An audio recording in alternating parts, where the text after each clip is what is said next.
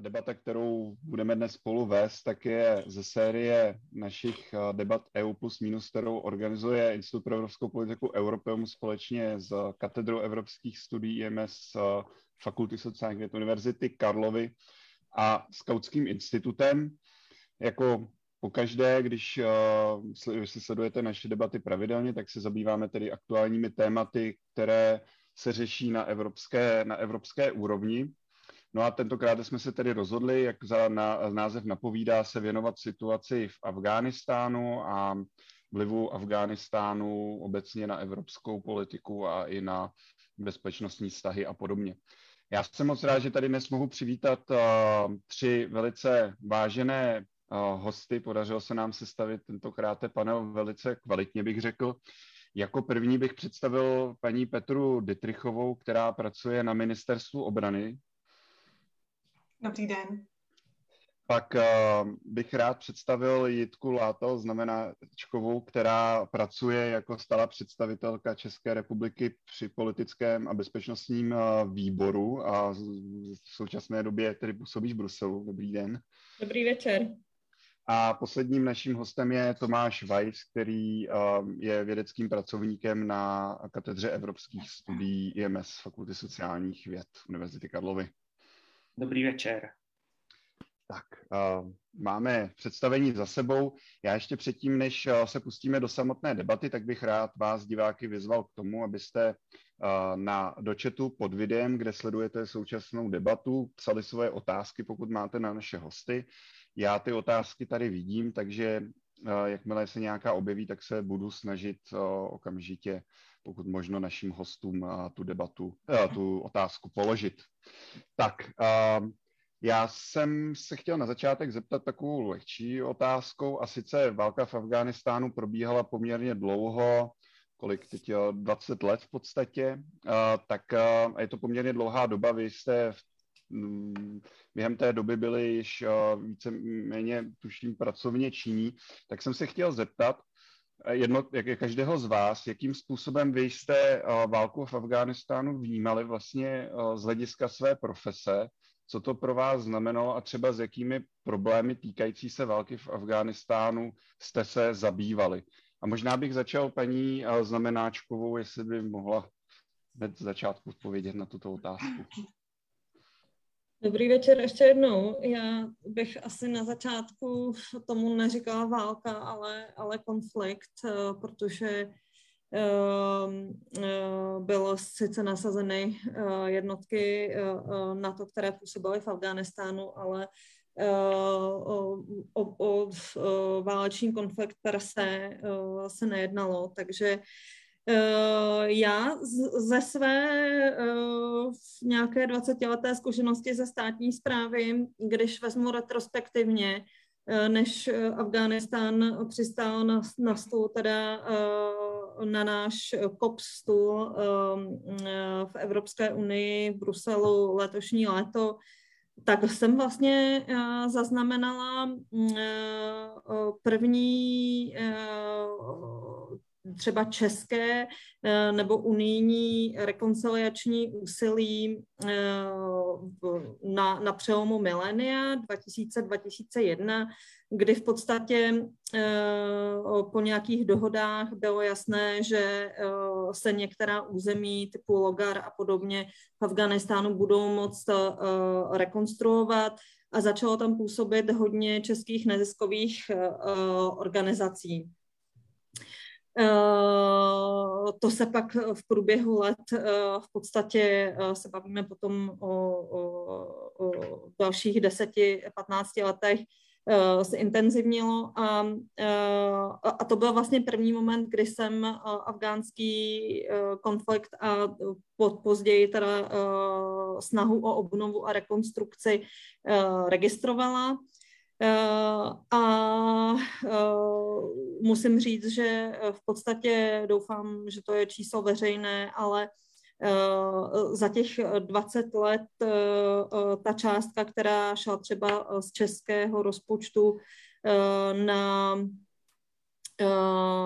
na obnovu Afghánistánu a samozřejmě na, na jednotky, které jsme tam měli, vojenské, tak se pohybuje kolem miliardy korun. Neberte to úplně jako bernou minci, ale nějak tak, nějak tak plus minus. um, No a uh, v podstatě uh, teď na pozici, které jsem nyní, tak uh, začal Afghánistán vydřívat koncem minulého roku, respektive poté, co bylo Američany oznámeno stažení nebo stahování vojsk ale upřímně nikdo z nás si neuměl představit eh, tady v Bruselu, jaké eh, to nabere obrátky eh, v letošním, v letošním létě a, a během podzimu. Takže ještě v minulém roce jsme se bavili o tom, jak pomáhat, jak, jak facilitovat na místě, ale nikdo si neuměl představit to, co se stalo. Takže uh, i pro bruselskou realitu, uh, a to na obou stranách města, jak uh, v té unijní, tak v NATO části, to byl asi trochu, trochu šok a muselo se začít pracovat s evakuací a samozřejmě s novou realitou, která v Afghánistánu nyní je. A to se děje i nyní asi se k tomu ještě dostaneme, ale kromě plakání nad rozletým mlíkem v podobě lessons learned je třeba se dívat na to, jak lidem na místě pomáhat dál. Takže toto zhruba má retrospektiva vnímání afgánského konfliktu.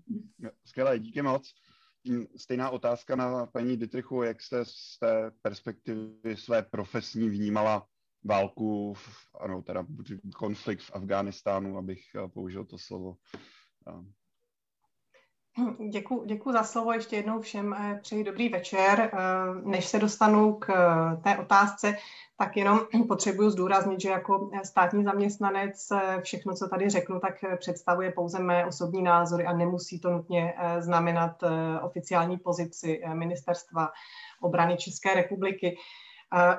Co se, eh, jsem ráda, že tady moje předřečnice, paní Znamenáčková, eh, uvedla, že se správně jednalo o ozbrojený konflikt, protože eh, v dnešní právní terminologii ty konflikty již nenazýváme válkou, ale, ale ozbrojeným konfliktem a ten ozbrojený konflikt pak můžeme klasifikovat jako mezinárodní anebo nemezinárodní neboli vnitrostátní. To je podle, podle těch aktérů, podle toho, které strany tvoří, eh, podle toho, které, kteří, akté, které, kteří aktéři jsou stranami eh, těch konfliktů, zda to jsou pouze státy, anebo zda je tam eh, přítomen i nestátní aktér. Věřím, že k té klasifikaci se pak ještě dostaneme.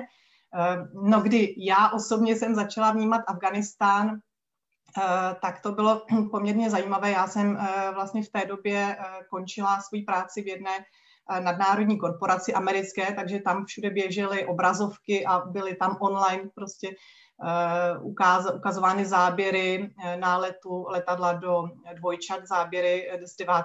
září 2001 a v podstatě na konci září, na začátku října jsem nastupovala na právnickou fakultu v Praze, takže takže pro mě to bylo takové, takové, řekla bych, poměrně jako tematické. Po vystudování fakulty jsem nastupovala na ministerstvo obrany, na oddělení mezinárodního práva a tam jsem se eh, vlastně i hned začala věnovat eh, eh, aplikaci, šíření, diseminaci a implementaci mezinárodního humanitárního práva neboli práva ozbrojeného konfliktu.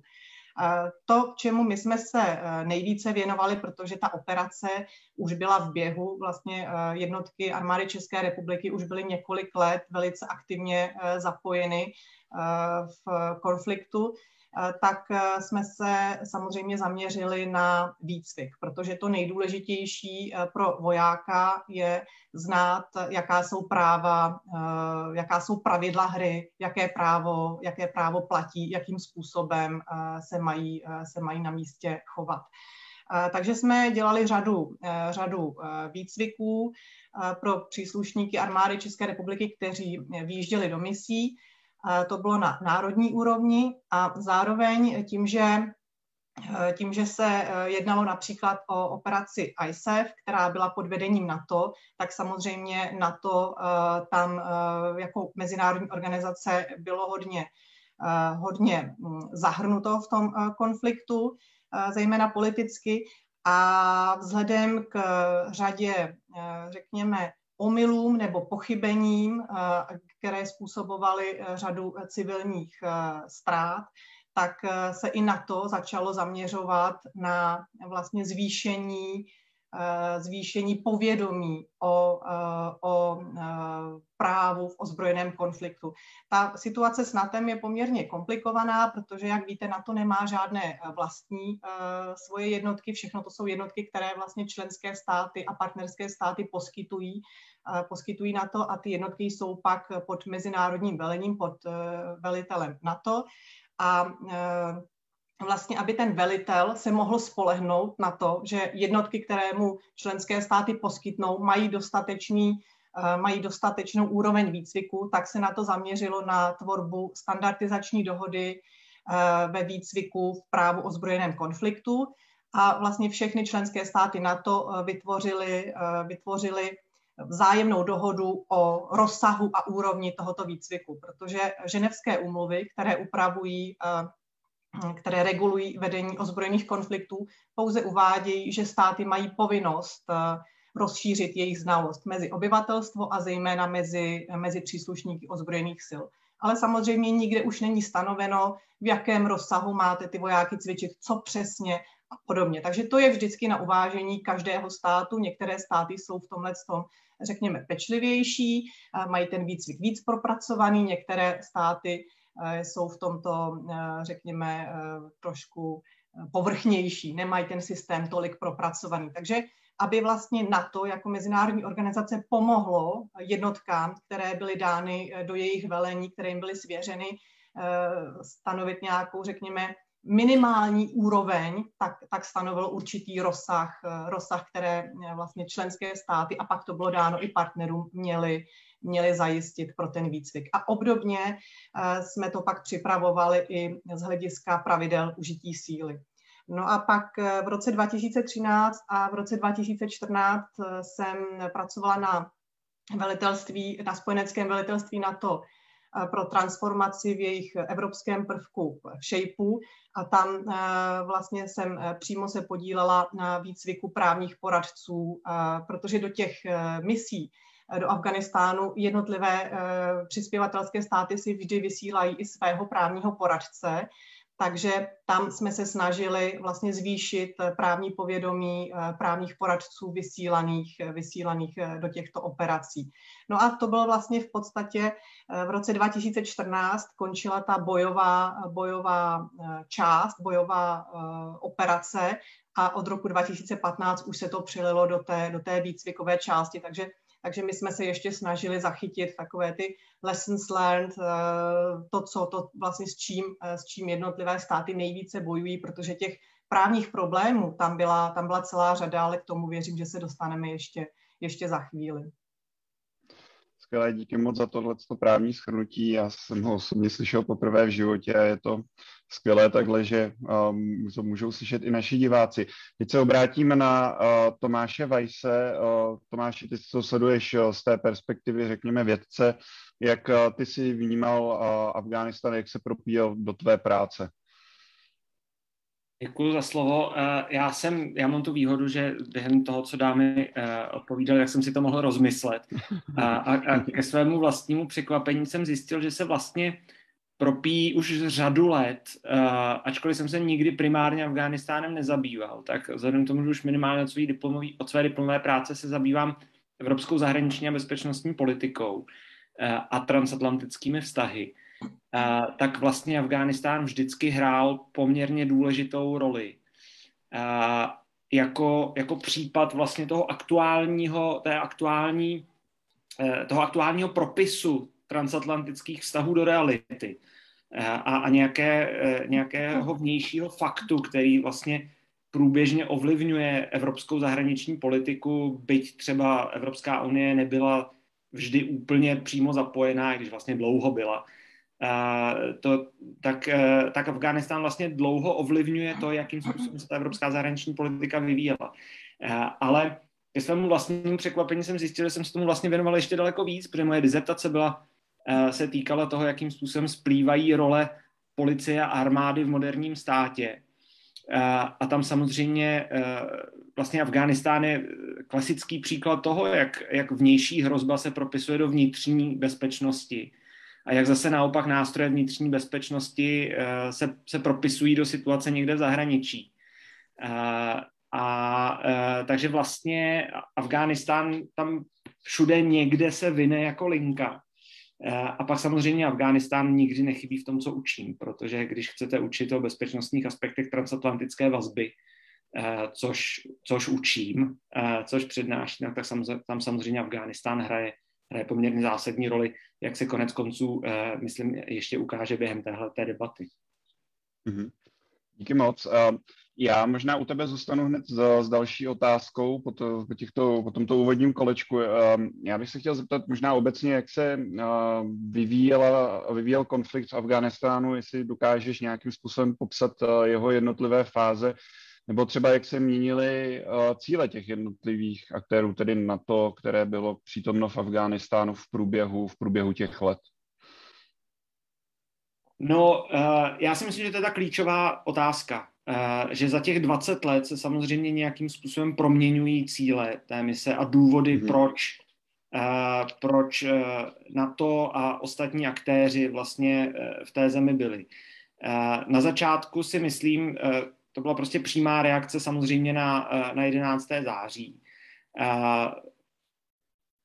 uh, s mandátem Rady bezpečnosti, prostě mezinárodní akce, Eh, reakce na něco, co, eh, co nemohlo zůstat bez reakce, řekněme. Eh, ten, ten problém si myslím, že nastal jaksi v těch dalších letech, protože se ukázalo, že ta přímá reakce, která byla logická, za prvé si Spojené státy nemohly dovolit vlastně nechat něco takového bez reakce, za druhé jako obecně nechceme něco takového nechat bez reakce, tak se ukázalo, že vlastně, že ten Afghánistán je prostě komplikovaná země a, a že, že se nedá vyřešit jednoduchou nějakou, ně, nějakým jednoduchým vojenským zásahem. A, a myslím si, že se ukázalo, že je to tak komplikovaná země, že to úplně přesáhlo všechno, co si kdo dokázal představit před tím samotným rozhodnutím. Ale v okamžiku, kdy už tam jste, tak s tím musíte něco dělat. Uh, takže já mám trošičku dojem, že, uh, že ta první Eh, reakce byla v celku taková spontánní a, a řekněme hodně emocionální. A pak v, tě, v tom průběhu dalších let se vlastně začalo spíš řešit, co s tím a, a, a co udělat, aby, se, aby ta situace nebyla horší než, než před tím rokem 2001. Co udělat, aby to nestálo životy mnoha lidí, co udělat, co udělat, aby to nestálo spoustu peněz, což se samozřejmě a je těžko říct, jestli to povedlo nebo nepovedlo, protože jako nemáme tu counterfactual, nemáme tu alternativní realitu, nevíme, jestli to šlo udělat eh, za cenu méně obětí a méně, méně peněz nebo ne, nebo jestli to šlo udělat lépe nebo hůře, to, to, asi, eh, to asi úplně nevyhodnotíme. A minimálně vlastně od, eh, řekněme, smrti Usámy bin Ládina v roce 2011, jestli se nepletu, si myslím, že vlastně celá ta snaha už směřovala k tomu, jak se z Afghánistánu stáhnout, eh, bez toho, eh, aby z toho nebyla velká katastrofa, jak pro Afgánce, tak pro region, eh, tak i vlastně pro, pro nás, jako, jako Západ, nebo tu koalici, která v Afghánistánu byla. Takže ty cíle se skutečně proměňovaly poměrně výrazně. A, a, a samozřejmě další otázka je, jako jak kteří aktéři a které cíle měli, protože, eh, protože i to se proměňovalo, eh, i, i včetně těch jednotlivých aktérů, že? protože musíme brát v potaz, že třeba ve Spojených státech se, se mění administrativy a každá ta administrativa se na to dívala z trošičku možná jiný, jiného úhlu pohledu a s, jinou, uh, s jinou, uh, jinými prioritami, řekněme. Hmm. Díky moc. A tohle jsou velice zajímavé aspekty, jak se měnily ty jednotlivé cíle nebo jak se proměňovalo vnímání války v, Af- v Afghánistánu nebo konfliktu v Afghánistánu. Já bych eh, se možná obrátil na paní Detrichovou, která byla vlastně u toho, když se řešili ty právní otázky, to vy jste zmiňovala ostatně i výcvik českých vojáků z hlediska toho, jaký, jaká pravidla oni musí dodržovat při svém působení v zemi.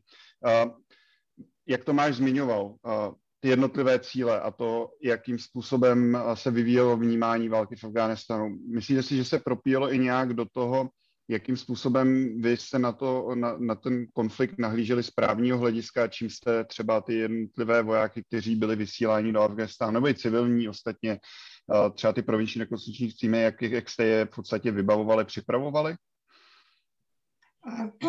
Určitě. Tam, jestli můžu ještě na úvod, vlastně je třeba rozlišovat, už bylo řečeno, že ta válka trvala 20 let a měla několik, několik fází. A vlastně z toho, z toho ten, v tom konfliktu působila řada aktérů, ten konflikt se proměňoval v rámci, v rámci té doby a je třeba si to dát do určité, do určité perspektivy. V podstatě hnedka na začátku po útocích 9. září byla ustanovena protiteroristická operace Trvalá svoboda. Jo? A ta byla vedená, ta byla vedená spojenými státy americkými a byly k tomu další, další státy, které je podporovaly. Česká republika následně také přispěla, přispěla příslušníky 600 první Eh, skupiny speciálních sil od roku 2004 a pro českou, pro českou armádu to byla vlastně první, eh, první, bojová, první bojová mise od, eh, od druhé světové války. Takže na vlastně jedné straně tady byla tato protiteroristická operace a na druhé straně pa, paralelně, souběžně vlastně od roku 2001, od, od prosince tady běžela, tady běžela mise ISAF. Ta mise ISAF nejdřív byla pod, eh, pod velením eh, jednotlivých států a teprve od roku 2003 tu misi ISAF eh, převzalo pod své velení NATO. Takže teprve od roku 2003 NATO byl ustanoven velitel NATO a vlastně ta mise se vlastně řádně rozjížděla. Když se podíváme i na ty čísla, tak vlastně úplně na začátku třeba v roce 2003 se jednalo pouze o 3000 osob a v roce 2011 už tam bylo 130 tisíc osob a 50, 50 států, který, které přispívaly svými, svými jednotkami. To znamená nejenom členské státy na to, ale, ale řada partnerů. Byla tam Austrálie, Jordánsko, Gruzie, jo, prostě státy téměř, téměř z celého, z celého světa. Takže opravdu velice široké zapojení mezinárodního společenství. Jak ta protiteroristická operace Trvalá svoboda, tak ta mise ISAF, obě dvě byly, byly bojové, eh, byly to bojové eh, operace nebo mise. A ta eh, mise ISAF skončila v roce 2014 a byla nahrazena od roku 2015 výcvikovou misí. A to bylo proto, že od roku 2014 afgánské složky byly již plně odpovědny za zajištění své bezpečnosti. To znamená, že Eh, ty vojáci, kteří pak eh, přispěvovali eh, nebo státy, které přispívaly do mise Resolute Support, tak tam plnili pouze skutečně tu výcvikovou, tu výcvikovou roli. Takže tohle je, tohle jsou ty jednotlivé fáze. Teď z druhé strany tady máme nějaký, nějaký, řekněme, vojenský vývoj, kdy na začátku uh, se zdálo, že eh, z té vojenské stránky ten Taliban byl poměrně rychle poražen, protože již vlastně na konci roku 2001 uh, Usama bin Laden uprchl, a v roce 2002 vlastně Spojené státy hovořily o tom, no už je to téměř, téměř ten úkol je téměř dokončen a vlastně zde vidím i možná jednu vlastně z následujících chyb, uh, ona, ona, vlastně ty chyby, tam je celá, celá mozaika těch chyb. Jo? Když to takhle uvedeme, ne, nejde pojmenovat pouze jednu zásadní hlavní chybu, ale už vlastně v, roce, v, tom, v tom roce 2002 se státy, eh, se Spojené státy začaly věnovat Iráku a vlastně to, to úsilí v tom Afganistánu polevilo. Už, už měli pocit, že, že ta situace je vojensky na tak dobré úrovni, že se začali věnovat těm rekonstrukčním aktivitám, už byly eh, instalovány provinční rekonstrukční týmy a podobně. No nicméně rok 2006 ukázal, nebo postupně zhoršování té situace ukázalo, že, že tomu opravdu tak není. Rok 2006 byl, byl zajímavým příkladem, kdy vlastně z původně třeba 30 sebevražedných atentátů za rok najednou došlo k nárůstu z předchozího roku najednou došlo k nárůstu až na 130. Jo? Takže tady byla vidět prostě ten, asi ten uvolněný prostor, který, který teda uh, Taliban jednoznačně, uh, jednoznačně uh, zaplnil.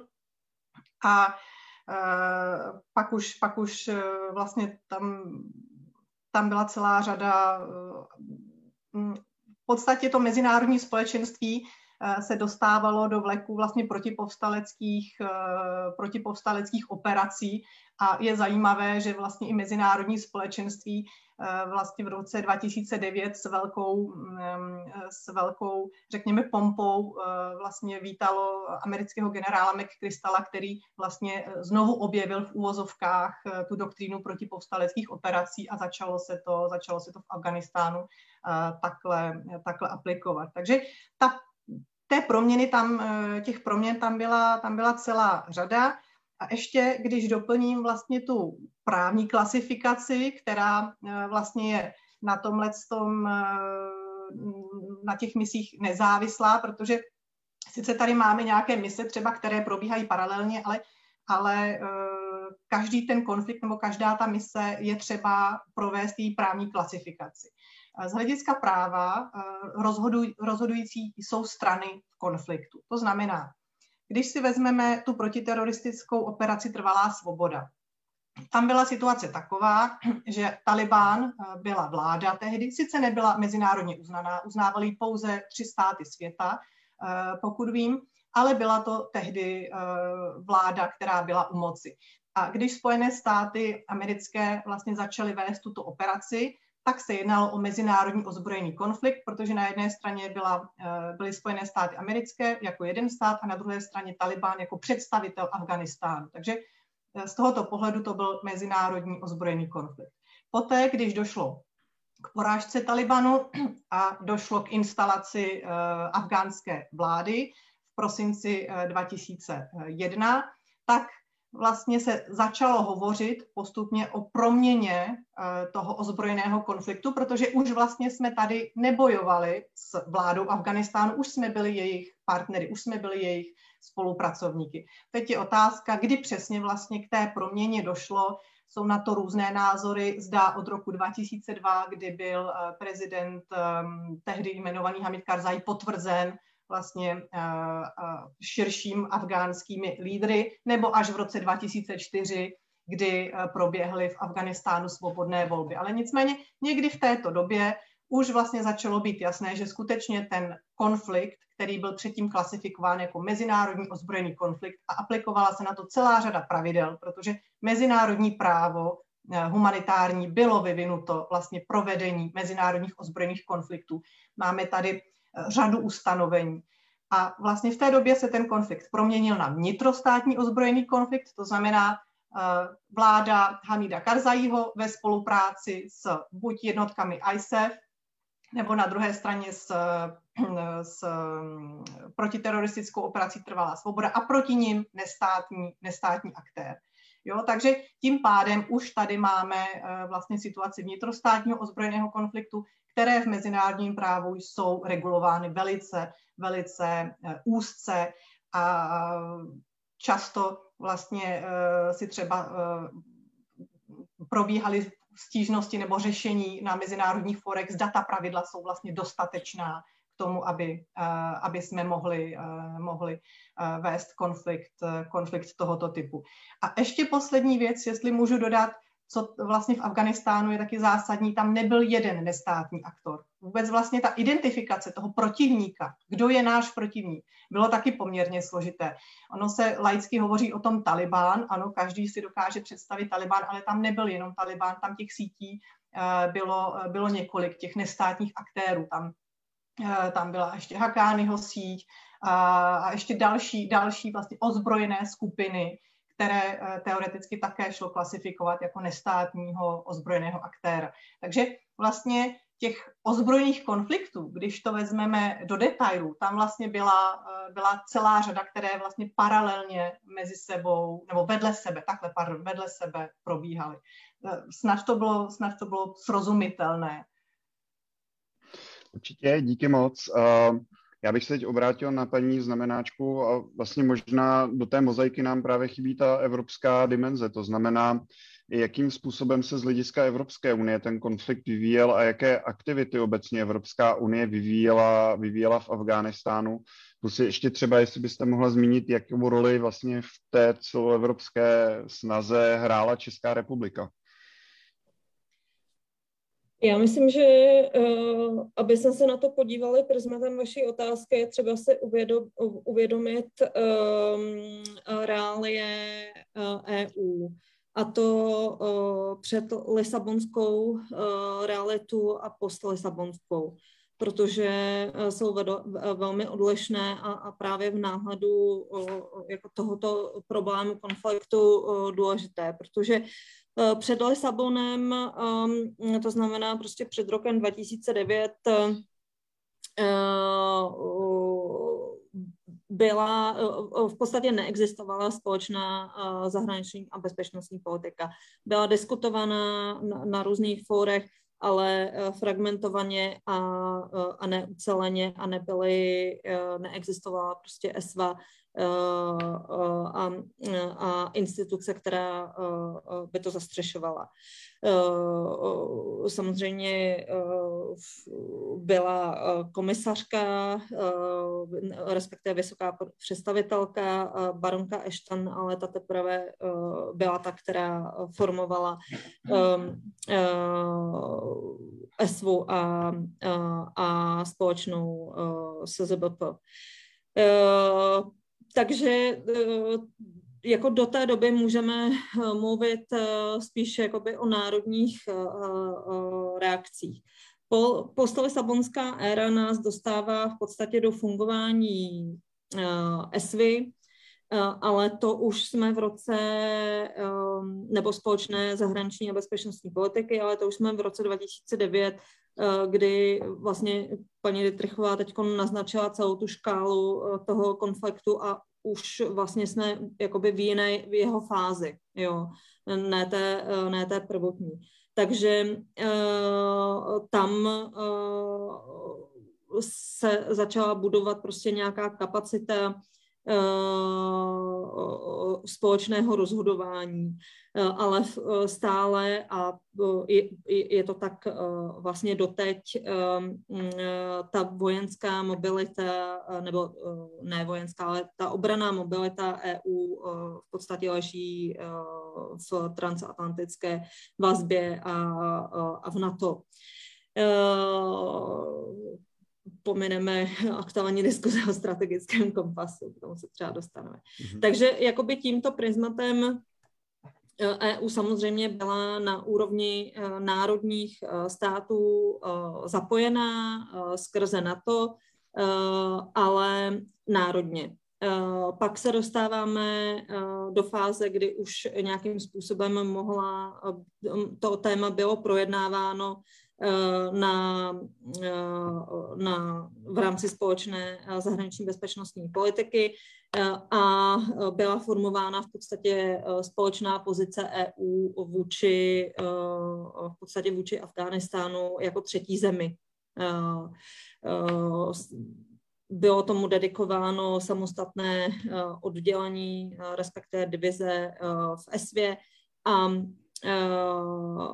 a v podstatě eh, v rámci, eh, v rámci ESVA a dalších institucí, eh, samozřejmě ve spolupráci s komisí, s DG ECHO, tehdy DG DEVCO ještě probíhala ta, ta vazba na Afghánistán jako třetí, třetí zemi, to znamená EU, třetí země vztah. Takže takhle asi krátce za mě. Eh, díky moc. Já se možná ještě obrátím na paní Dietrichovou. Mě zaujala jedna věc a sice eh, mýtický článek 5 eh, na to. On hrál nějakou roli v, v případě Afghánistánu či nikoliv? To je Prosím? Ano, ano, jo, děkuji. Jo. To, to, je, to je velice dobrá otázka. Ono v podstatě eh, ten článek 5 byl, eh, byl, eh, byl aktivován i hned vlastně po, nebo útoky 11. září na Spojené státy, vlastně po útocích na 11. září i hned spojenci v NATO konzultovali tuto záležitost a vlastně uvedli, že pokud bude prokázáno, že se jednalo o, o akt jednání zvenčí, o teroristický akt zvenčí, to znamená chtěli vyloučit, uh, chtěli vyloučit situaci vnitrostátního terorismu, tak pokud toto bude uh, um, prokázáno, takže uh, společný článek 5 bude, bude aktivován. Postupně na základě spravodajských informací opravdu došlo k potvrzení toho, že Eh, ten útok byl proveden eh, členy, eh, členy Al-Kaidy a že vlastně tam ta Al-Qaida měla spojení s Afganistánem, respektive s Talibánem, protože Taliban jim dlouhodobě poskytoval útočiště, oni tam kontrolovali dokonce určitou část území, výcvik, financování tam probíhalo, to znamená, že ty vazby byly poměrně, poměrně těsné.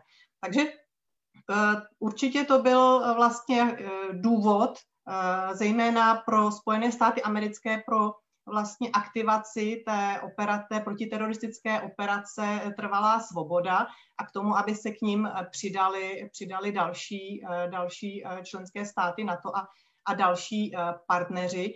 Nicméně ten článek 5 jako takový vlastně byl právním základem pro zapojení NATO pouze vlastně ve dvou, ve dvou operacích, které v podstatě souvisí s Afganistánem v tom širším slova smyslu, e, ve smyslu boje proti e, terorismu, ale ne, neodehrávaly se přímo, přímo v Afganistánu. Vlastně i hned po těch útocích 11. září Spojené státy americké požádali na to o, o vlastně kontrolu vzdušného prostoru, o rozmístění jejich jejich letounů AVAX, které jsou schopny monitorovat, eh, monitorovat vzdušný prostor a zajistit včasnou výstrahu. Tam byl vlastně cílem předejít opakování těch útoků nebo respektive pokračování eh, těch eh, útoků, které proběhly 11. září. A tou druhou operací, která v této souvislosti přímo z úrovně NATO, NATO byla aktivována, byla operace ve středozemním, ve středozemním moři protiteroristická operace. Takže podstatě ehm, byly to pouze vlastně tyto dvě operace, které přímo eh, souvisely s eh, aktivací článku 5 nebo byly v rámci jejím, eh, nebo v rámci aktivace provedeny. Takže operace ISAF určitě ne, to často bývá, často to často si to lidé pletou. Operace ISAF tam má mandát Rady bezpečnosti OSN podle kapitoly 7, takže tam eh, v hmm. tom širším rámci ano, šli jsme do Afganistánu z důvodu protiteroristických opatření, ale není to ten primární, primární eh, důvod. Mm-hmm. Skvělé, díky moc. Tomáš, jsi chtěl ještě dodat něco k té um, evropské úrovni roli Evropské unie? Já takhle, když to slyším, já rád dodám něco k obojemu, jestli můžu. A, a možná začnu, uh, začnu toho článku 5. Uh, ono, uh, ono šlo vlastně o první aktivaci toho článku 5 uh, že v historii aliance, zatím, zatím a doufám, že na dlouhou dobu jedinou aktivaci článku 5. Uh, a ve své podstatě vlastně velmi paradoxní aktivaci, protože na to bylo postavené vlastně na obranu evropských států. A poprvé ten článek byl aktivovaný na obranu Spojených států. A když se podíváte na spoustu komentářů a i akademické literatury o alianci, o transatlantických vztazích, tak vlastně ta skutečnost, že evropské státy nabídly Spojeným státům, že ten článek budou aktivovat a že, že vlastně pomůžou. A, a Spojené státy řekly, to je super, děkujeme moc krát, ale tak my si vezmeme ty čtyři avaxy, co teda budou lítat nad, nad naším územím, ale do toho Afghánistánu půjdeme sami, respektive mimo rámec aliance. Děkujeme pěkně, my si, my si to zvládneme.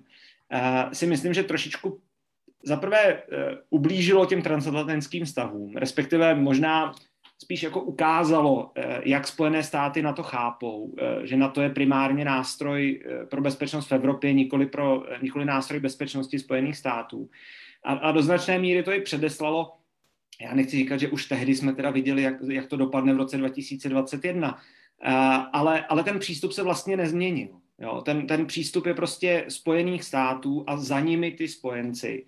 Eh, není to, eh, není to prostě alianční přístup eh, v tom smyslu, že na to má primát, na to vede, co se děje a, a všichni spojenci nějakým způsobem přispívají. Jo. Takže myslím si, že, že, že tohle byla velká politická chyba eh, tehdejší administrativy eh, George Bushe mladšího, eh, že, že tu alianci trošičku víc eh, jak, jak si nevyužili. Eh, nic, já chápu z praktických důvodů, proč to neudělali, Uh, nicméně politicky si myslím, že to transatlantickým vztahům úplně v té době, uh, době neprospěl. A možná, jestli můžu ještě úplně stručně k té roli Evropské unie v Afghánistánu. Všechno to, co říkala Jitka Znamenáčková, je samozřejmě pravda a, a ta, ta koordinace uh, tou Evropskou službou pro vnější činnost je, je, je prostě zásadní a, a myslím si, že ta evropská politika se od, to, od té doby, co, co, co ta ESFA funguje, jako trošičku konsolidovala, řekněme. Eh, ale eh, te, možná ten důvod není jenom ta Lisabonská smlouva, ten důvod je také to, eh, že vlastně v roce 2001 Evropská unie vůbec neměla žádné nástroje, v rámci kterých by mohla se něčeho takového jakkoliv zúčastnit. První, první zahraniční mise nebo operace společné, v současnosti společné bezpečnostní obrané politiky byly zahájeny až v roce 2003. Uh, takže v tom roce 2001 vlastně vůbec nebyl žádný rámec, v rámci kterého by Evropská unie mohla cokoliv dělat. Uh, a v tom jaksi novém rámci, teda vlastně, jestli se nepletu, od roku 2007 měla Evropská unie policejní misi v Afghánistánu, vlastně na výcvik afgánské policie. A, a e, to bylo tak maximum, co, co v té době ten evropský rámec vůbec nabízel.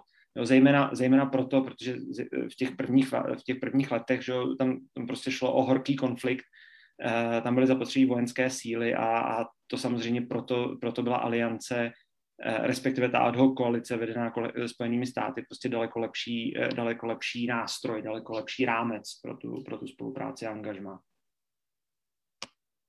Díky moc. Um, já bych možná uzavřel teď, jo, paní Dietrichová ještě chce dodat, tak prosím. Děkuji, děkuji.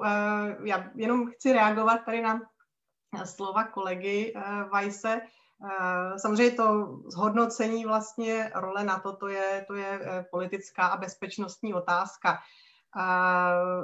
Je taky třeba si uvědomit, že v roce 2001 kdy se eh, vlastně o jeho aktivaci rozhodovalo, na to vypadalo úplně jinak, než eh, třeba dnes, když by se vlastně o obdobné nebo stejné situaci rozhodovalo. Protože musíme si uvědomit, že vlastně za 50 let historie eh, vlastně NATO, NATO ne, neudělalo žádnou mm, žádnou vojenskou operaci, neúčastnilo se vojenských vlastně akcí. Až teprve vlastně v 90. letech kdy na to v souvislosti s eh, rozpadem vlastně bipolárního světa, kdy na to redefinovalo svoji roli, tak teprve na to začalo eh, dělat eh, vlastně vojenské operace, vojenské mise.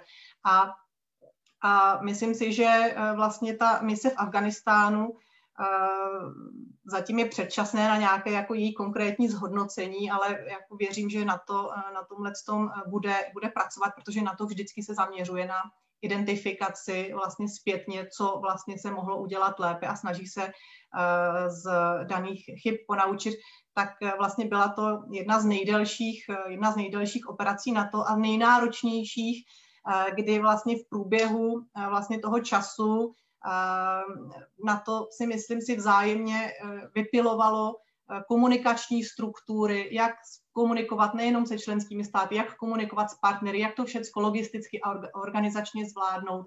A třeba jenom vlastně z hlediska toho právního rámce, když si vezmu, k jakým konzultacím docházelo, kdy vlastně eh, na to nepředstavuje diktář. Členské státy vlastně si zachovávají svoji suverenitu, to znamená, že je to vždycky na tom, aby se domluvili eh, mezi sebou, co jak vnímají a, a tu pozici si mezi sebou vyjasnili. Tak si myslím, že vlastně ty nastavené procesy, ty nastavené mechanismy, nastavený způsob spolupráce a porozumění pro nějaké případné další budoucí operace představuje pro NATO neocenitelnou, neocenitelnou zkušenost a velice, velice důležitou. Mhm. Skvěle. Díky moc za toto doplnění z právního hlediska. Já teď bych možná, pokud budete souhlasit, uzavřel tu debatu, která se týká konfliktu v Afghánistánu samotného a možná se trošku posunul do současnosti a budoucnosti. A začal bych asi paní Znamenáčkovou. Vy jste seděla v COPS během, během konce konfliktu v Afghánistánu, během, během evakuace. Jak dokázala byste popsat, jak vlastně probíhala diskuze o tom, o budoucnosti Afghánistánu a zapojení Evropské unie a třeba i NATO předtím, než došlo k té samotné evakuaci, pak v průběhu té evakuace a jak se na to díváte v současné době v rámci uh, instituce COPS? Hmm. Já, se, uh, já, já se pokusím to schrnout. Uh, asi jenom na, na dokreslení uh, COPS, já tu uh, zkrátku vysvětlím spíš anglicky um, uh, Political and Security Committee uh, to the EU. Um, po, protože ta vám uh, říká právě to, že uh, se zabývá zahraniční a bezpečnostní politikou uh, Evropské unie. Uh, v podstatě, já už jsem to naznačila na začátku, uh, my jsme uh, začali evidovat zvýšenou diskuzi v Afghánistánu na, na podzim minulého roku, kdy přicházely samozřejmě varovné signály po, po, po té, co bylo oznámeno stažení a nějak se počítalo z, z několika scénáři, jak to bude probíhat. Samozřejmě prostě ta, ta vojenská část měla jasno, tam existovaly přesné plány stahování. U té politické části to bylo to bylo velmi komplikované. Eh, v podstatě každý eh, stát na své národní úrovni, na svoje vlastní riziko si musel říct, jestli ponechá svoje zastoupení na místě, samozřejmě s nějakou bezpečnostní ochranou, anebo jestli do toho rizika nepůjde. Česká republika se rozhodla Eh, na místě eh, zůstat. Samozřejmě, že se monitorovala eh, situace a v podstatě snažili jsme se s kolegy vyměňovat si navzájem informace a koordinovat se v rámci v rámci těch zemí, které, které tam byly na místě v Kábulu a které zůstaly. Pak je důležité to, že uh, právě uh, v té postlibanonské uh, své, sféře nám vznikl, vznikl jeden institut a to jsou delegace Evropské unie ve třetí zemi. To znamená, že ve třetí zemi jsou, do, do třetí zemi jsou vysíláni pod hlavičkou EU Eh, diplomati eh, nakombinovaní buď eh, z ESVY nebo z, z členských států, ale působí ne v národní kapacitě, ale v kapacitě EU. Takže se také mluvilo o tom, jak a v Kábulu mimochodem byla velmi četná delegace, protože tam byla rozvojová pomoc, humanitárka a podobně. Eh, takže eh, se ladily scénáře eh, možného vývoje.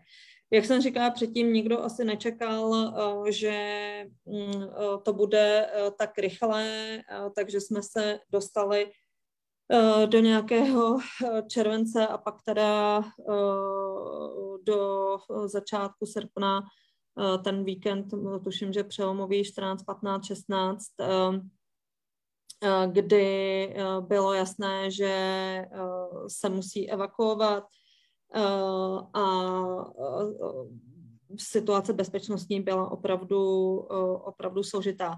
Ještě možná k té předevakuační fázi byly různé scénáře na, na, růz, na základě různých informací služeb, eh, bylo jasné, že tam jsou i třetí aktéři, to znamená, že tam působí nějakým způsobem Rusko, Čína, samozřejmě Turecko, které původně mělo nějakým způsobem mít na starosti letiště. A tohle to byly všechny, všechno prvky, které, které teda se, se diskutovaly. V rámci evakuační fáze nebo te, te, te, toho zlomu um, byl samozřejmě poměrně velký chaos. Musím říct, že ne úplně transparentní toky uh, mezi, uh, mezi institucemi uh, a a koordinace na EU úrovni byla v podstatě téměř nemožná. Eh, já to vždycky, nebo snažím se to ilustrovat eh, tak, že eh, v podstatě členské státy, nebo většina z nich, jsou členy jak EU, e tak NATO. A v ten moment, kdy nastala evakuace, samozřejmě reagovali na základě a přirozeně reagovali na základě té pro ně v té situaci bližší Eh, instituce a organizace, což bylo na to. Takže eh, v rámci NATO a samozřejmě pod vedení eh, Američanů tam probíhaly výměny informací o evakuačních letech, ale evropské instituce musím říct, že, k, těm, k těm informacím Eh, neměli takový přístup, který bych já považovala za, eh, za standardní. Eh, samozřejmě probíhala komunikace i, na, i, i v, rámci, v rámci členských států. Různě jsme si brali do, do, do letadel různé národnosti a Eh, a nějak, eh, nějakým způsobem eh, to proběhlo. Ale pro mě upřímně tohle to byla v podstatě jedna z těch velkých lessons learned fungování těch dvou organizací na, na různém konci jednoho města a to o, o, o, to o komunikaci a, a, a transparentnosti. Takže to je nějakým způsobem evakuační fáze a nyní uh, právě přichází to, o čem jste uh, mluvil nebo, nebo se ptal, jak se postavit uh, k Afghánistánu pod talibánskou vládu, kterou zatím, nebo zatím, kterou prostě Evropská unie jakoby nelegitimuje a ne, neuznává. Je několik názorových proudů. Eh, samozřejmě eh,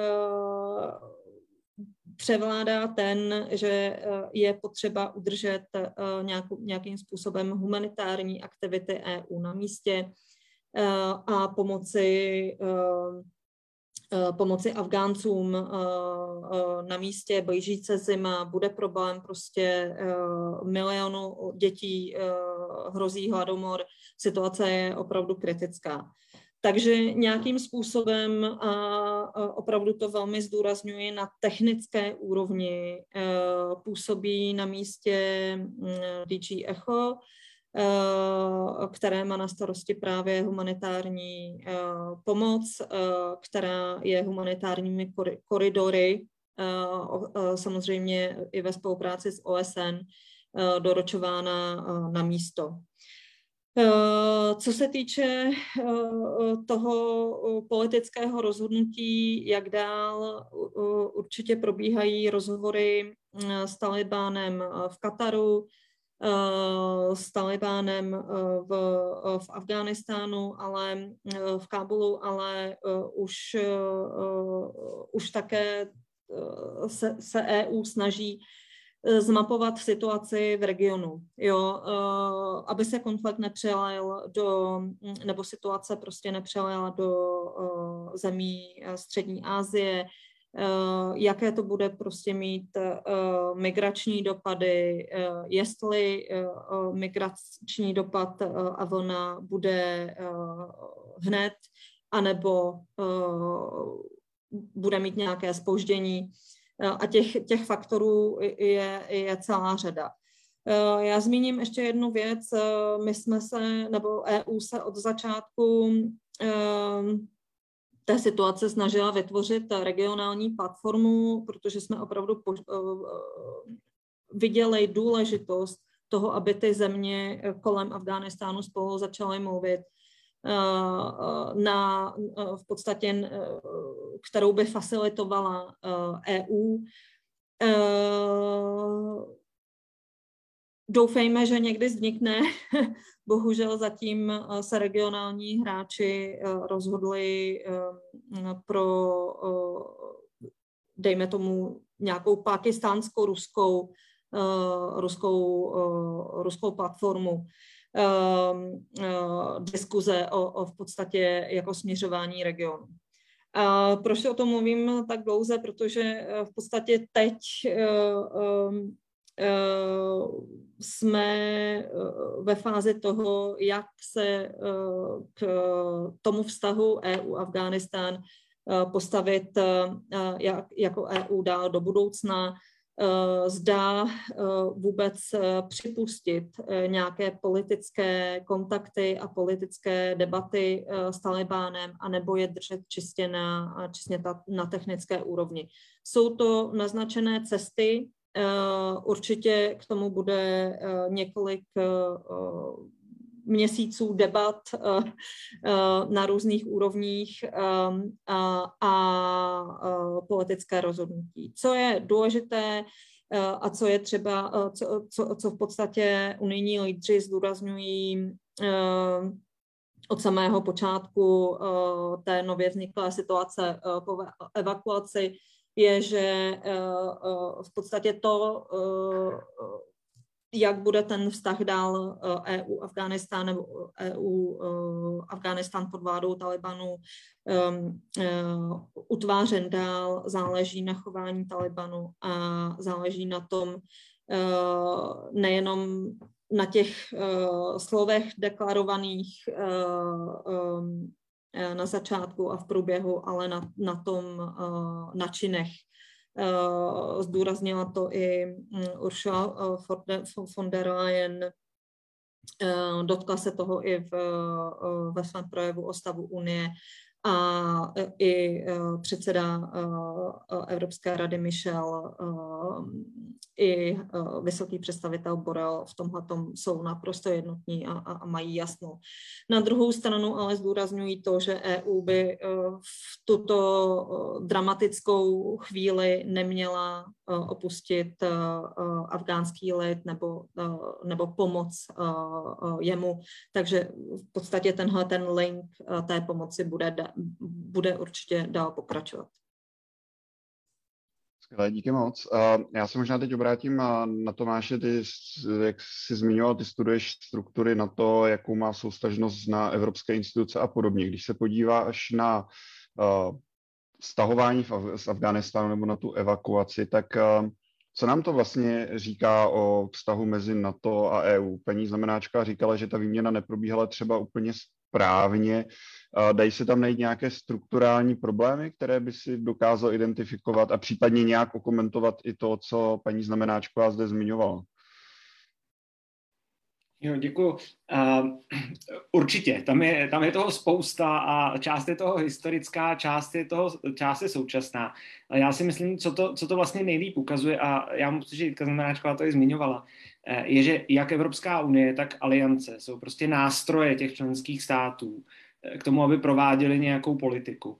Eh, a v ten okamžik té krize, toho, toho stahování, té evakuace, prostě na to bylo vhodnější nástroj pro ty státy a proto po něm sáhli ten, ten problém, který vlastně vznikl eh, a, a který také Jitka zmiňovala, eh, byl ten, že Evropská unie eh, je, je vlastně o něco málo víc než ten nástroj. On je, on, on je ten nástroj, který ale má nějakou vlastní vnitřní identitu a ty vnitřní struktury a vnitřní instituce, což se tady vlastně zhmotnilo v té, v té delegaci Evropské unie. Vlastně lidí, kteří tam zůstali bez toho svého státu eh, a, a bez možnosti té svojí instituce, aby je o tamto vlastně dostala. Eh, takže já si myslím, že tak, ten klíčový problém asi nebyl až tak moc ta, ten nedostatek uh, informací, ale ten nedostatek informací, který vedl k tomu, že vlastně se uh, jako ohrozil nebo zproblematizovala ta přítomnost a, a, a evakuace těchto těch lidí z, té, z té delegace, těch vlastně těch, který, kteří byli spjatí s Unii jako institucí. A, a tady samozřejmě nemluvíme jenom o, o těch jednotlivých Evropanech a občanech členský, členských států Evropské unie, kteří tam slouží na té delegaci, tam samozřejmě si ty členské státy to pohlídali, protože mají nějaké zákonné povinnosti eh, jako postarat se o svoje, o svoje občany. Ale tady hlavně mluvíme o těch, o těch místních silách, jo, o, těch, o těch Afgáncích, kteří nespolupracovali s Českou republikou nebo s Francií, ale spolupracovali s Evropskou unii. Tím pádem vlastně taky s námi, ale, ale ta vazba tam vlastně nebyla dostatečně přímá na to, Eh, aby, eh, aby ty členské státy se, se jich vlastně cítili tu, tu, tu nutnost, jo? nebo aby ji cítili okamžitě, řekněme. Eh, to, bylo, to byla ta, ta druhá myšlenka teprve. Nejdřív se starali o svoje lidi, možná o svoje Afgánce v, v uvozovkách, a pak tedy možná se mohli začít, mohli začít bavit o těch, o těch evropských Afgáncích, kteří ale nám všem jako Unii a jako členským státům pomáhali úplně stejně jako, jako ti, kteří, eh, kteří pomáhali, asistovali a spolupracovali s, s jednotlivými ambasádami členských států nebo s jejich, s jejich vojenskými jednotkami. A tohle to si myslím, že je do značné míry jako logický, eh, logický důsledek. Asi to nemůže úplně překvapit a je, je to v celku logické i, i vzhledem k té rychlosti té evakuace a k, ten, k tomu nečekanému vývoji, řekněme a, a tomu, jak rychle to šlo. Já si myslím, že všechno by se vyřešilo úplně jinak eh, a, a lépe, eh, kdyby prostě na to bylo o pár týdnů a měsíců víc, jak se původně očekávalo. Eh, a kdyby se to všechno vlastně nemuselo řešit jako v průběhu několika dnů nebo dvou týdnů. Takže to je, ten, to je ten první problém. Ten druhý problém je ten strukturální, té komunikace mezi EU a NATO. A to je dlouhodobý problém politický. Eh, protože eh, prostě máme členské státy Evropské unie, které nemají dobré vztahy s některými členskými státy NATO. A jde teda primárně o eh, turecko-kyperský konflikt. A, a vlastně tady tenhle ten spor blokuje a, a dlouhá léta blokoval nějakou, nějakou systematickou spolupráci těch dvou organizací, zejména na, na politické úrovni, ale když nemáte spolupráci na politické úrovni, tak je velmi obtížné Eh, jako eh, mít nějakou strukturovanou spolupráci i níže. Takže já mám pocit, že v posledních letech se tohleto do značné míry zlepšilo. Eh, nějaká technická spolupráce probíhala vždycky a v posledních letech už jsme měli docela dost Eh, jako společných nějakých dokumentů a, a eh, snahu o nějakou, nějakou strukturovanou spolupráci. Většinu tu dokumentů teda podepisovali samozřejmě eh, vysoký představitel na straně, na straně Unie a generální tajemník na straně, na straně NATO, takže šlo, šlo spíše tu spolupráci mezi institucemi, ale, ale to jaksi neběží tak dobře, jak by možná mohlo. Eh, vzhledem právě k tomu politickému konfliktu mezi, mezi těmi jednotlivými členskými státy. Takže zase není to úplně překvapivé, eh, že to dopadlo, jak to dopadlo a, a na to to vlastně dopadlo, řekl bych, i docela dobře. Uh, I když asi nedokážu úplně vyhodnotit, uh, vyhodnotit, jak to do, dopadnout mohlo. Uh, ale, ale v konečném důsledku jako ta komunikace přes všechny ty deficity očividně proběhla. Díky moc. Já možná ještě úplně poslední otázku, to bych směřoval na paní Detrichovou, to je ta národní úroveň. My jsme tady mluvili o evakuaci místních spolupracovníků, tak jsem se chtěl zeptat, eh, pokud odhlédneme od nějakého normativního morálního pohledu, zdali těmto lidem bychom měli pomoci či neměli pomoci, jak vlastně eh, vypadala ta evakuace z eh, hlediska práva, to znamená Česká republika byla nějakým způsobem zavázána z právního hlediska lidem, našim spolupracovníkům pomoci, případně jakým způsobem se řešilo z právního hlediska vůbec ten proces té samotné evakuace. Dokázala by si něco na toto odpovědět? Jo, když tak jste mutnutá. Pardon, děkuji. Já jsem do toho procesu nebyla, nebyla mm-hmm. zahrnuta, takže bohužel nemám k tomu nějaké detaily, které bych vám mohla, mohla říct. Můžu pouze obecně uvést eh, tím, že netuším, eh, netuším, co bylo v nějakých, eh, řekněme, pracovních smlouvách mezi Českou republikou a těmi afgánskými pracovníky, ale pochybuji, že by tam byla nějaká taková jako závazná klauzule. Spíše si myslím, že se jednalo o nějaký jako morální morální závazek, morální, eh, morální pomoc eh, v této situaci. Ale nemohu, nemohu hmm. to blíže komentovat, protože nemám k tomu blížší informace. Super, díky moc. Já teď bych se posunul od té evakuace směrem do budoucnosti. Tady um, konkrétně jeden, jedna z našich divaček, Jana Záhořová, se uh, ptá v takovém hodně rozsáhlém klastru otázek na to, uh, jestli očekáváte, že úspěch Talibanu uh, odstartuje novou vlnu uh, migrace a případně terorismu. A to je možná otázka na paní znamenáčko, že vy jste to zmiňovala, že vlastně v rámci COP se řešilo, jestli a jakým způsobem bude třeba vypadat migrace z Afghánistánu a jak, jakým způsobem by se Evropská unie asi pravděpodobně k tomu měla i postavit. Tak nakolik je reálné, že odchod z Afghánistánu způsobí migrační vlnu a případně i nějaké teroristické útoky mimo území Afghánistánu? Tak eh, já malinko poopravím. Eh, samozřejmě, že migrační politika spadá do eh, kompetence kolegů z JHA, to znamená z vnitra. A samozřejmě nejprve byla obava o, o nějakou větší vlnu, která mm, sice nastala evakuací, ale nebyla podle dostupných informací tak silná, jak, jak se čekalo. Eh, samozřejmě vlna eh, migrační eh, může, sta, může nastat kdykoliv, pravděpodobně i vlastně situací na místě nemožností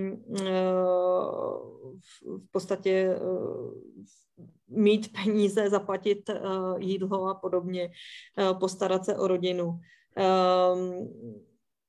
Sam, nemůžeme predikovat,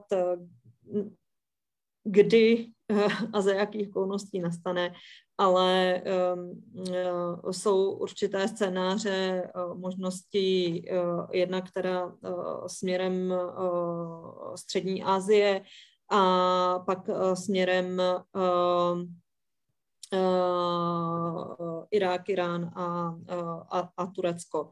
Ale uh, jak říkám, nejde, nejde predikovat, uh, o, uh, uvidíme, jak, uh, jaká bude, jak moc bude tuhá zima, jak, uh, jak moc to, to dopadne na místní rodiny, ale oni v podstatě ty, ty země kolem Afghánistánu jsou poměrně zvyklé uh, Afgánce uh, hostit, uh, respektive teda uh, mít je na, na svém území, takže některý pohyb je prostě uh, jako přirozená fluktuace.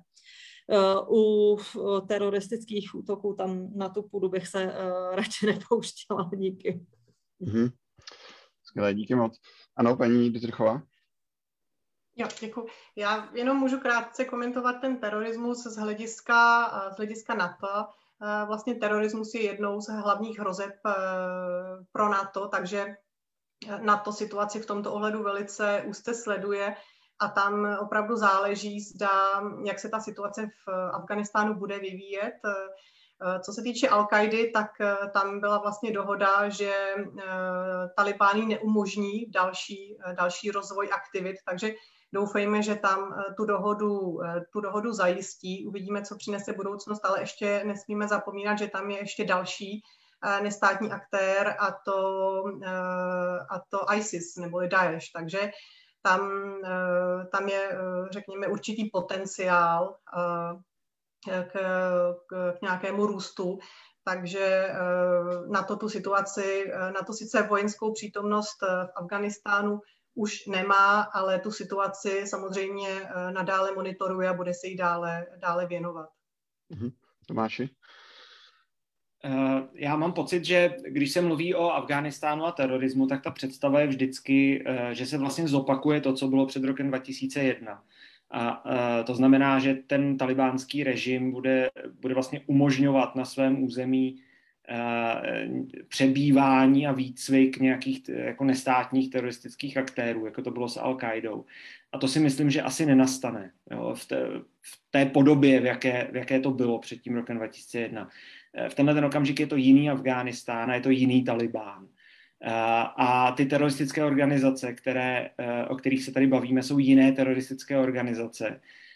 A pokud se podíváme na ten Daesh, tak ten je, jako jestli já to dobře čtu, a zase nejsem teda úplně expert na, tyhle, ty, na tahle ta radikální hnutí, tak je spíš konkurent pro ten Taliban, než aby byl, než aby jak si s ním dokázal rozumně koexistovat.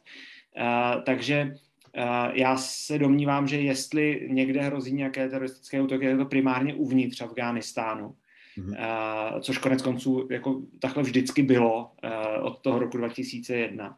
A, a ty hrozby primárně v tenhle ten okamžik jsou vlastně namířené proti Afgáncům. A, a, a pak je tam samozřejmě ta otázka té, té destabilizace toho širšího regionu, jak to, jak to zmiňovala Jitka Znamenáčková. A, ale myslím si, že pokud se budeme bavit o, o nějakých teroristických útocích ve Spojených státech nebo v Evropě, eh, tak tam, eh, tam ta souvislost s Afghánistánem je podle mého názoru jako relativně malá. Eh, tam, eh, tam se bavíme o úplně jiných územích a mm-hmm. úplně jiných aktérech. Mm-hmm. Moc. Pokud bychom se podívali na celý problém trošku z helikoptéry jako, jak, a z politického hlediska, tak Tomáši, na tebe asi budu mířit otázku, um, jaký vliv na té makropolitické úrovni vlastně odchod z Afghánistánu m, bude mít? Jakým způsobem to ovlivní třeba vztahy Evropské unie na to nebo obecně uh, postavení, řekněme, na to ve světě? To bych taky rád věděl, uh, abych tak řekl. Uh, a myslím si, že je příliš brzo na to, abychom, abychom měli představu. Ty, ty první reakce, zejména ve Spojených státech, byly, byly, že to je prostě geopolitická katastrofa a reputační katastrofa pro Spojené státy a že to posiluje Čínu. Já si to zas až tak úplně nemyslím, protože v konečném důsledku jako Spojené státy dlouho signalizovaly, že se prostě z Afghánistánu musí stáhnout. Eh, ten, eh, ta přítomnost Afghánistánu vlastně nikam nevedla. Eh, ta situace se nezlepšovala dlouhodobě. Ta, ta země se neměnila v tom smyslu, jak si možná Západ obecněji představoval, že se, že se bude časem měnit. Takže v tomto ohledu já si myslím, že, že vlastně eh, je to i z dlouhodobějšího reputačního hlediska dobře, že se Spojené státy dokázaly vyvázat. A že se dokázaly vyvázat, když teda pomineme těch, těch velmi zmatených a hektických 14 dnů nebo tři týdny vlastně jako relativně úspěšně. Jo. Ta evakuace proběhla, neproběhla žádná jako ohromná jatka, eh, která by se při, při něčem takovém taky mohla, mohla klidně udát a očekávat. A upřímně řečeno, že by to nějak výrazně posilovalo Čínu, no Čína má ve svém dost blízkosti prostě region, který už e, jako za Čínu nebude řešit, nebudou řešit Spojené státy. Já si nemyslím, že je to pro Čínu zase taková jako velká výhoda, že, že američané ve Spojen, e, v Afghánistánu nejsou a že, a že Západ tam vlastně není tímhle tím způsobem angažovaný. Takže jako z krátkodobého hlediska možná, z dlouhodobého hlediska si to úplně, úplně nemyslím ale upřímně řečeno těžko říct. Ten Afghánistán je prostě jenom jedno z dějišť mezinárodních hmm. vztahů. A sice nějakou dobu vypadalo, že hlavní, ale, ale myslím si, že už dlouho ne hlavní. Hmm. Moc. Já možná bych se teď obrátil na paní znamenáčku, ale trošku tu otázku přetočím, aby, že asi nelze přímo jakoby od vás očekávat hodnocení politických elit a podobně, ale chtěl bych se zeptat třeba, když se uvažuje nad tím, jak se bude situace vyvíjet do budoucna, tak co jsou nějaké ty hlavní linie, nad kterými třeba v rámci vašeho výboru uvažujete? No, jedna, která možná bych ještě navázala na Tomáše, ty lessons learned probíhají jak v EU, tak v NATO my často prostě jsme ti, kteří upozorňují, že by se v nějakém momentu měli protnout a aspoň nějak vzájemně prodiskutovat. A um, jak jste se ptal Tomáše na, na rizika, respektive jako to, co, uh, to, co přineslo stažení z Afghánistánu, uh, ono jako těžko říct, jo. Samozřejmě těch chyb, kterých se tam staly, byla řada nejenom co se týče jako kroků na to, ale i v podstatě vůbec toho pojmutí té situace a a v podstatě jako špatné percepce toho, jak s tou situací v místě pracovat. Jo. Od nějaké jako governance po, mm, po v podstatě jako kmenové zvyklosti a podobně. Takže myslím, že těch lessons learned, které z toho procesu vzniknou, bude, bude několik set stránek, ale co jsem chtěla říct, je, že pro nás Afghánistán znamená jedno, mm, jedno riziko v podstatě v, extrapo, v extrapolaci, respektive dělání paralel eh, mezi působením, eh, já nebudu říkat na to, ale západu eh, v Afghánistánu a a v jiných částech, v částech světa. A aktuálně bohužel teda situace v Africe, respektive v Sahelu, Eh, je tomu, je právě to, to riziko, o, o kterém mluvím, to znamená, my jsme od začátku se báli, že, že, že se bude prostě dělat paralela Afgány, působení v Afghánistánu a, a působení prostě západu v Mali a, a, a v Sahelu a v okolí. Přitom ty situace jsou velmi, velmi odlišné. Uh, Sahel se nám lehce hroutí, respektive malý, tím se trápíme, uh, tím se trápíme teď. A uh, jenom si přejeme, aby aby jsme nedělali za pár měsíců nebo týdnů, doufejme, že ne, lessons learned z Mali a, a Sahelu. Ale vy jste se ptal na ty na ty možné tracky do budoucna. Eh, já si myslím, že Unie, jak jsem říkala, eh, se bude soustředit teď hlavně na, mm, na, ty, na to technické zabezpečení pomoci. Jo, to bude prostě eh, primární. V pozadí se samozřejmě diskutují a budou diskutovat politické dialogy na, na, na různých úrovních a s různými aktéry, respektive teda s, s různými třetími zeměmi. Jo. Eh, pořád jsme v podstatě v nějakém v nějakém geopolitickém prostředí a uh, asi uh, by nebylo dobře uh, se třeba nebavit právě s Čínou nebo Rus, s Ruskem úplně o, o, o Afghánistánu. Jo. Eh, protože eh, v podstatě pro ně je to, eh, to iminentní bezpečnostní, bezpečnostní riziko. Ale samozřejmě oni mají svůj, svoji cestu a, a, a svoje zájmy, na, na což musí, musí EU taky pamatovat. Takže za mě asi zdůrazním opravdu to, že teď bude potřeba dobře promyslet eh, jednak, eh, jak bude sekvencovaná humanitární pomoc, na kterou byly, bylo vyčleněno docela dost peněz z unijního rozpočtu, a jak bude kalibrovaná případná rozvojová pomoc, kterou podmiňujeme právě nějakým chováním Talibanu. Eh, různé členské státy mají různou představu eh, o pomoci eh, té rozvojové hlavní taková linie je neopouštět ten edukační systém a, a, a v podstatě nějakým způsobem jakoby gender, nebo jak tomu říkáme my, genderovou politiku, Uh, ale uh, asi bych zůstala od, od nějakých jako úžasných politických řešení, protože ty nemáme uh, v tom, že třeba se soustředit na, na ty technikálie pomoci. Mm-hmm. Super, díky moc. Čas nám, vidím, ubíhá, tak já ještě se vrátím na paní Dytrichovou s poslední otázkou.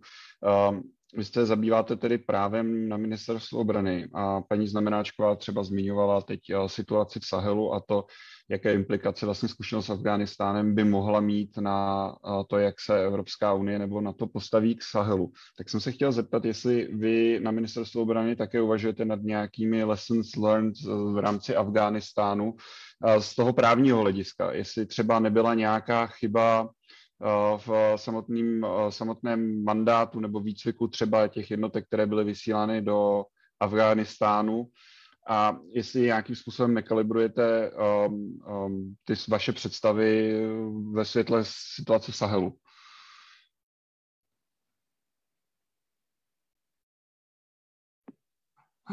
Děkuji, děkuji za otázku. To je, to je poměrně, poměrně zajímavá, zajímavá otázka. Tam v podstatě ty lessons learned eh, se vždycky koordinují vlastně s eh, ostatními členskými státy, nebo jde to, jde to z, úrovně, z úrovně NATO. Těch eh, právních výzev, řekněme, byla v operaci ISAF celá řada. A v podstatě, když bych měla zmínit tu nejdůležitější, tak na to používá slovo interoperabilita, což je takové jako velice složitě vyslovitelné slovo, ale tím se myslí vlastně schopnost jednotlivých jednotek eh, spolu komunikovat, mít podobné vybavení, které bude kompatibilní, ale z hlediska eh, práva se zároveň myslí i ta právní interoperabilita, protože každý přispěvovatelský stát má jiné právní eh, závazky. To znamená, ne všechny státy NATO a ne vlastně i partnerské státy jsou smluvními stranami stejných, eh, stejných mezinárodních eh, úmluv. A zejména pro ty evropské státy je tady, je tady velký faktor Evropská umluva o lidských právech. Takže to je, to je z hlediska těch mezinárodních aspektů provedení operací, to je, to je zásadní faktor, protože vlastně dle nových rozhodnutí Evropského soudu pro lidská práva Eh, je třeba eh, při vedení eh, ozbrojeného konfliktu aplikovat nejenom mezinárodní humanitární právo, což znamená primárně ženevské úmluvy o ochraně obětí ozbrojených konfliktů a jejich dodatkové protokoly, a, ale i mezinárodní právo lidských práv, potažmo Evropskou úmluvu o ochraně lidských práv. Takže to vlastně v praxi způsobuje celou řadu, řekněme, praktických problémů, protože každý stát má trošku Eh, jiné závazky. Zároveň každý stát má, eh, řekněme, určitě eh, má trošku jiný přístup nebo výklad k některým, k některým právním aspektům. A třeba jeden, jedna z těch zásadních, vlastně jeden z těch zásadních problémů v operaci ISAF na té koaliční bázi byla třeba problematika zadržování. A to je, to je opravdu velký problém. Takže určitě třeba jedna z těch lessons learned, která Eh, která by byla velice dobře přesaditelná do jakéhokoliv eh, následujícího konfliktu, ať už třeba v Sahelu nebo, nebo někde jinde, je právě eh, přístup států k problematice zadržování. Mm-hmm. Skvěle, díky moc. Já nevím, jestli chcete někdo z vás přijít s závěrečným komentářem. Možná Tomáš ten dlouho nemluvil, nezmiňoval se, vypadá, že bych chtěl něco říct. Uh, ani jsem moc nechtěl, abych pravdu řekl. Já mám pocit, že, se všechno, uh, že už se všechno řeklo. Uh, já, já si myslím, že uh, je, je dobře, že se o tom takhle bavíme a, a je, je vlastně hrozně zajímavé slyšet, jak, jak se o, o těch tématech přemýšlí jako uprostřed státních institucí a uprostřed evropských institucí. Uh, ale, ale myslím si, že vlastně spousta toho, co, o čem jsme se bavili, je, je, je hrozně předběžná. Jo, hmm. že, že, že, ten, že ty lessons learned, ačkoliv už na nich samozřejmě spousta lidí pracuje, Uh, takže to, že to vyhodnocení skutečně ještě bude trvat jako pár let, uh, protože i, i, i třeba, a já jsem tak trošičku očekával, že se Vítku zeptáš na to, jako jestli teda vlastně jsme byli úspěšní v Afghánistánu nebo ne. Na to úplně nedošla, nedošla řeč. Uh, ale já si myslím, že to je, jestli, jestli jsme byli úspěšní nebo nebyli úspěšní v Afghánistánu, ačkoliv s tím samozřejmě nikdy na to nebude jednotný názor, uh, tak se prostě ukáže až, až v průběhu řady let. Jo, jestli, hmm. eh, jestli prostě se ta afgánská společnost tím, že tam ten západ 20 let seděl, eh, jestli to nějakým způsobem ovlivnilo, jestli to ovlivnilo ten Talibán eh, a, a co se stane eh, s těmi lidmi, kteří prostě chodili do práce, chodili do školy a teď najednou, eh, a zejména tedy žen, ženami samozřejmě, ale asi se to dotýká i části mužů, Eh, a teď najednou třeba nebudou moct, eh, jestli si vymůžou to právo, že, že budou moct nebo ne. Eh, a tohle to jsou věci, které v tenhle ten okamžik prostě vůbec netušíme. A, a myslím si, že to bude to, co si, jako historici, když budou hodnotit Afghánistán, tak co je vlastně bude zajímat víc, hmm. než, ty, než ty okolnosti jako vstupu do Afghánistánu a výstupu z Afghánistánu, ten, ten, ten dlouhodobý dopad. Prostě. Hmm. Jo. Skvělé, díky moc za uh, závěrečnou řeč. Já si myslím, že uh, to bylo i docela uh, pozitivní, když jsme se celou dobu bavili v intenzích toho, jakým způsobem uh, vlastně zabránit nějakému zásadně velkému průšvihu nebo případně jakým způsobem, kde jsme třeba udělali chybu v rámci našich operací v Afghánistánu. Každopádně já bych velice rád poděkoval našim hostům za to, že se dnes účastnili debaty. Bohužel nám vypršel čas, určitě bychom mohli pokračovat ještě další hodiny a hodiny. A s divákami se doufám uvidíme při další debatě EU plus minus, kterou již v této chvíli plánujeme. Takže určitě sledujte náš Facebook a my vám včas dáme vědět, kdy bude další debata a na jaké téma. Takže děkuji mnohokrát za vaši účast. Hezký večer z Bruselu. Díky, nashledanou. Taky děkuji, nashledanou. Thank you.